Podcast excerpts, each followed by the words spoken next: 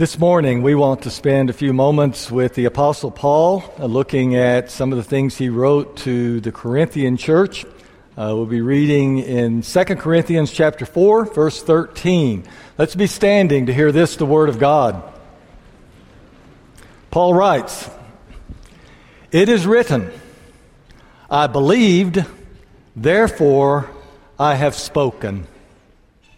With that same spirit of faith, we also believe and therefore speak. Because we know that the one who raised the Lord Jesus from the dead will also raise us with Jesus and present us with you in his presence. All this is for your benefit, so that the grace that is reaching more and more people may cause thanksgiving to overflow to the glory of God. Therefore, we do not lose heart. Though outwardly we are wasting away, yet inwardly we are being renewed day by day. For our light and momentary troubles are achieving for us an eternal glory that far outweighs them all. So we fix our eyes not on what is seen, but on what is unseen.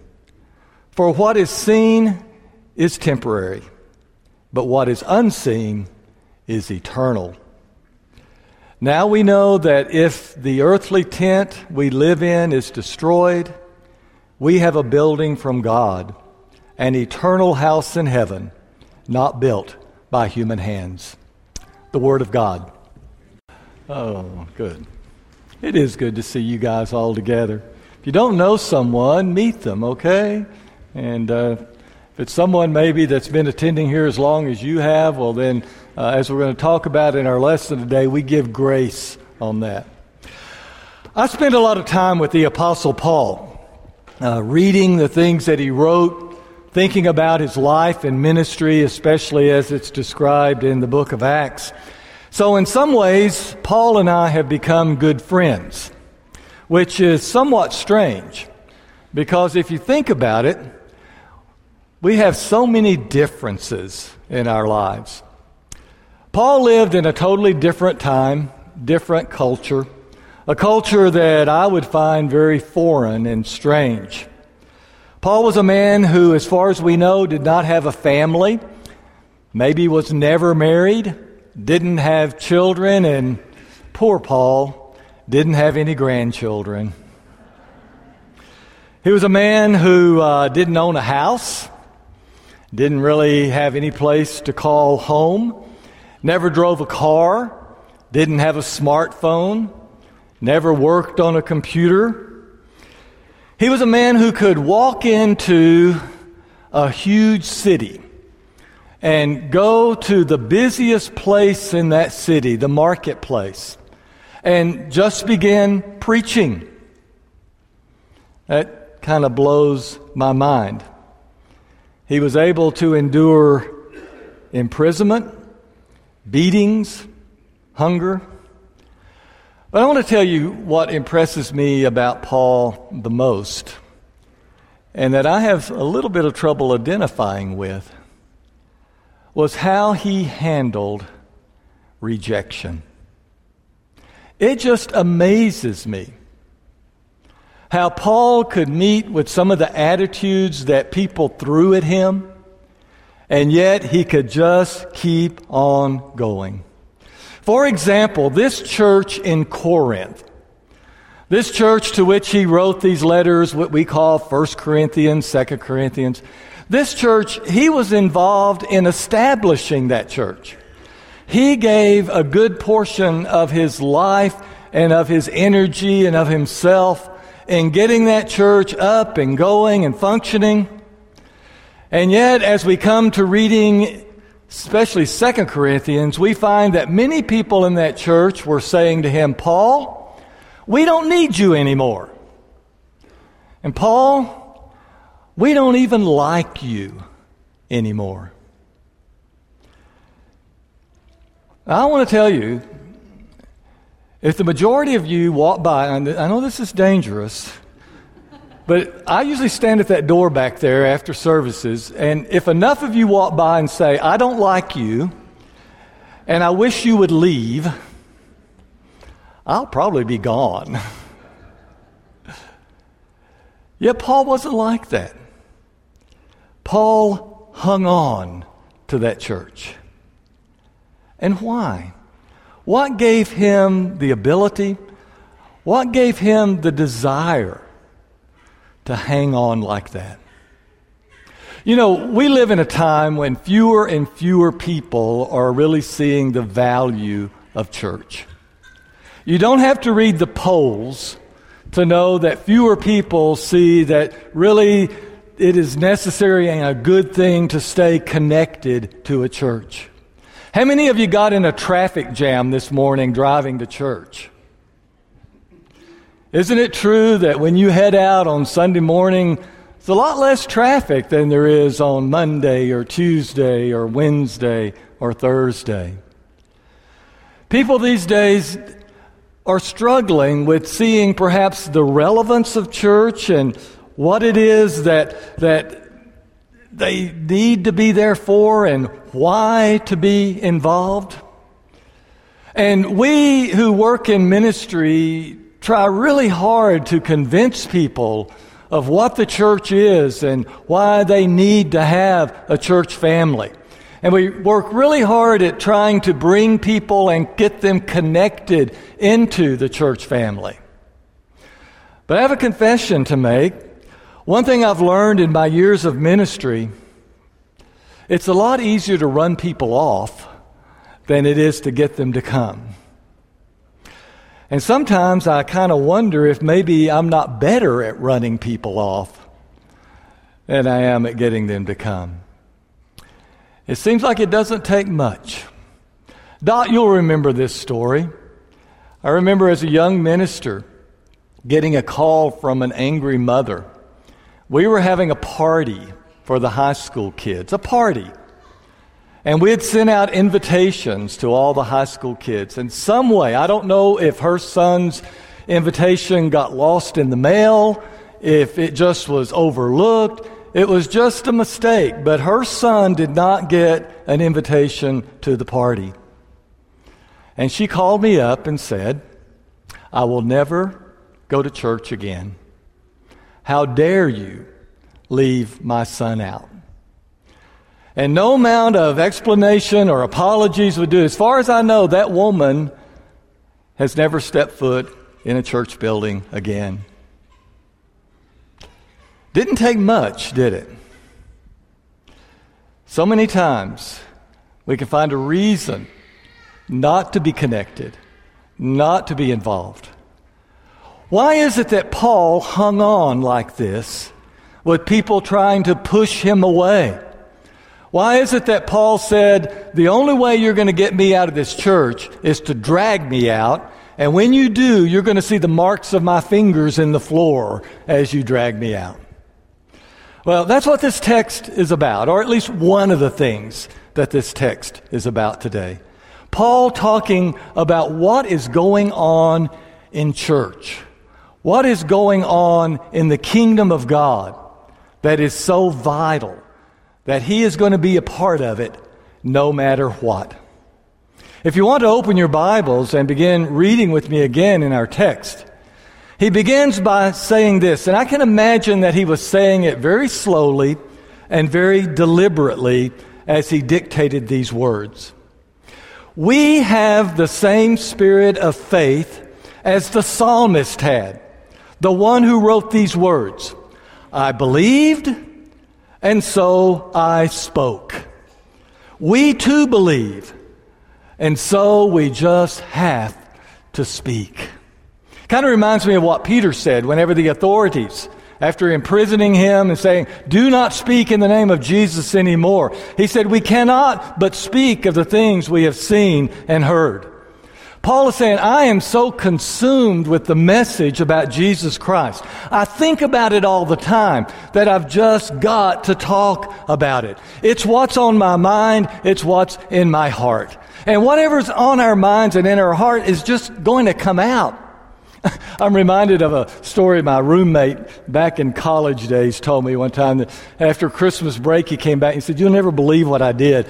And I said, What'd you do? He said, Well, I got a new sweater for Christmas, and I just thought it was the coolest sweater that ever. I put that sweater on, I thought I looked so good. So I drove over to my girlfriend's house.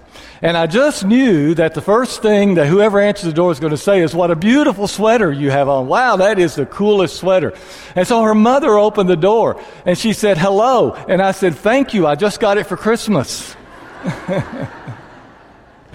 if that's what we're thinking about, if that's what's on our hearts, that's what's going to come out. One more little side. I, I feel like chasing rabbits today. I, I read a, I read a, uh, one time a long time ago a definition of praise. We, we talk a lot about praise services today and giving praise to God. And this definition keeps kind of rumbling around in my head. You, you know what praise is? Praise is what happens when you think about God long enough that you have to say something.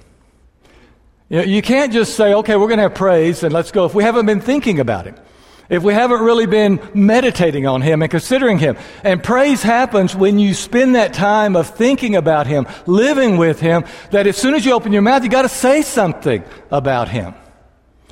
Well, this is kind of what Paul is saying here. He says, Our faith is so strong. And this is such an important part of my life that if I open my mouth, I've got to talk about it. Well, what is the message that he wants to say? What is it that's always just going to keep coming out of his mouth? He says this We know that the one who raised the Lord Jesus will raise us also with Jesus. Wow, talk about the Bible, the gospel, condensed into one beautiful sentence. To have this kind of hope that the one who raised Jesus is going to raise us also. That goes every direction at once. It's talking about right now. Those of us who struggle through life, those of us who have a difficult time day by day by day, that when we come to Jesus and experience the resurrection power that is found in His life, then we have the strength and the life and the power to continue living and to live on again. That's resurrection now. That we know for a fact that the one who raised him from the dead is going to give us that ability to keep on living and to keep on going. But beyond that, we know the one that raised him from the dead is going to one day call our name and we will rise from that grave to live forevermore. That is the basic hope of our faith. You young folks, you don't know how fast this life goes by. you just don't. I'm sorry. Uh, you, have got a lot of great strengths, and we love you dearly, and we wish we had your energy, and we, you know, but you don't know how fast this life goes by.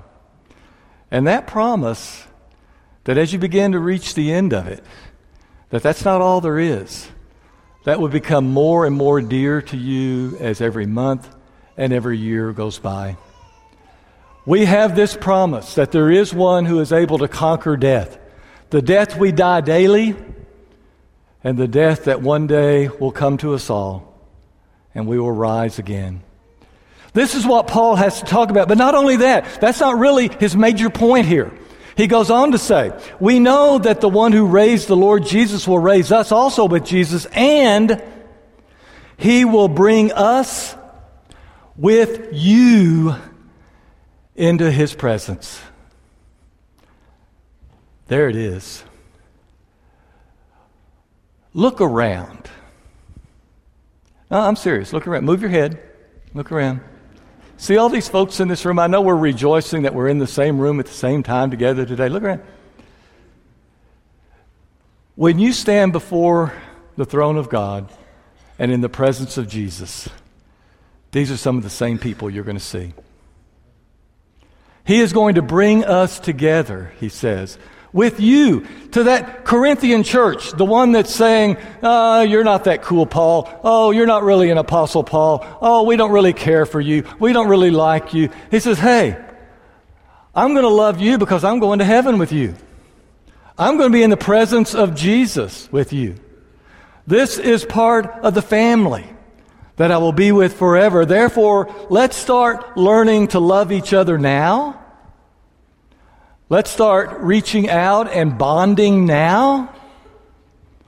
It'll pay off big time in eternity. This is the thing that drove Paul to hang on. He recognized that it took a lot of sacrifice to make us a family. Just like I'm a lot different from Paul, we're a lot different from each other. And it took a lot of sacrifice on the part of God and the part of Jesus to start blending us together into His family. It took the sacrifice of the incarnation. As Paul talks about in Philippians chapter 2, it took a lot for Jesus to not grasp being on the equality with God something to be held on to, but he emptied himself and poured himself out, becoming a human being just like us. And not stopping there, he kept on emptying himself to the point that he died just as we will all die. And not only any death, but the worst death that humans have ever concocted. It took a lot of sacrifice to make us a family. Paul goes on to say, it takes a lot of sacrifice to keep us as a family. There's a passage, and if you don't have your Bibles open, I encourage you to open whatever form you have electronic, hard copy. Verse 15 is the one I want to really look at and focus on as we close out today. He's talked about that we're going to be raised together with each other. We're going to be brought into the presence of Jesus together. And listen to this amazing verse. Yes, everything is for your sake. So that grace, grace is another word for sacrifice.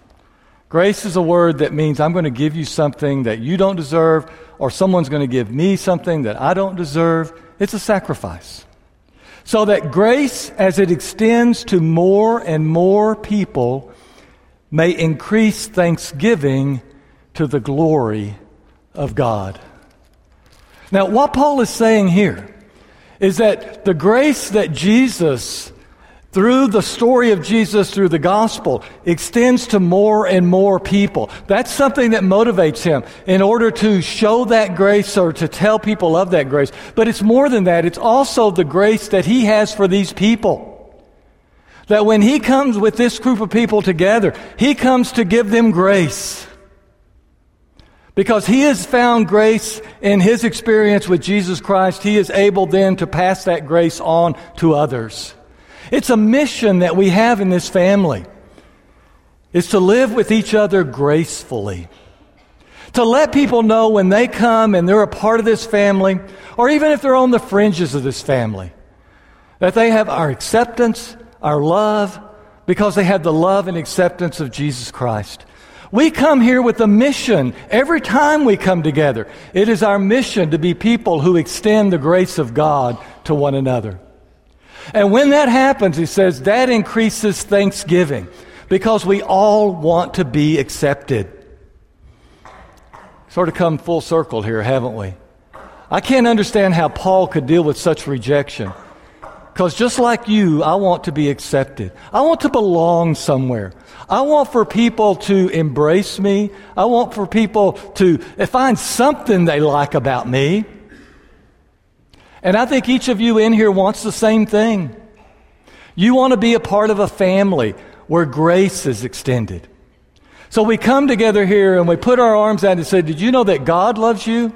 And that He has given Himself through His Son for you? And therefore, you have my acceptance, you have my grace too. And that then abounds into thanksgiving. People are grateful whenever they come across that kind of attitude. And you know what that kind of gratitude then produces? Keep reading. More glory to God. And that is our goal as a family here, is that we glorify the name of God. And the glory that is given to God, true worship, comes whenever people gather together grateful for the grace that they have received in Jesus Christ and grateful for the grace that the family has given them as well. I hope this insight into Paul's thinking that he shares with us in a difficult time of his life challenges us, challenges us to depend upon the grace that God offers, but also challenges us to be people of grace. People who reach out and give that gift of acceptance, of love, of encouragement, of grace. Paul closes out this thinking with this.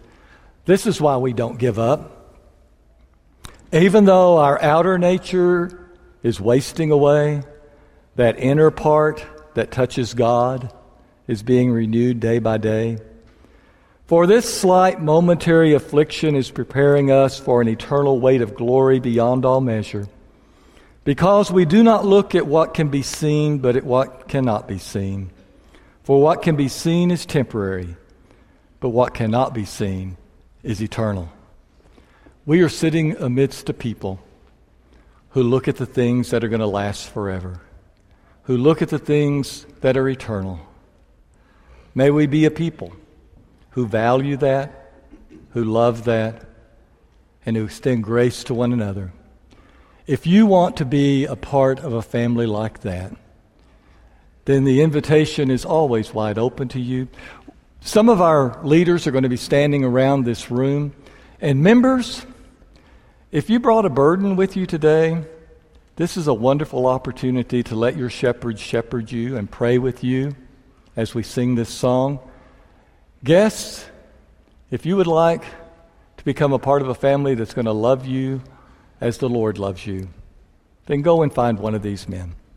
Let's be standing and sing.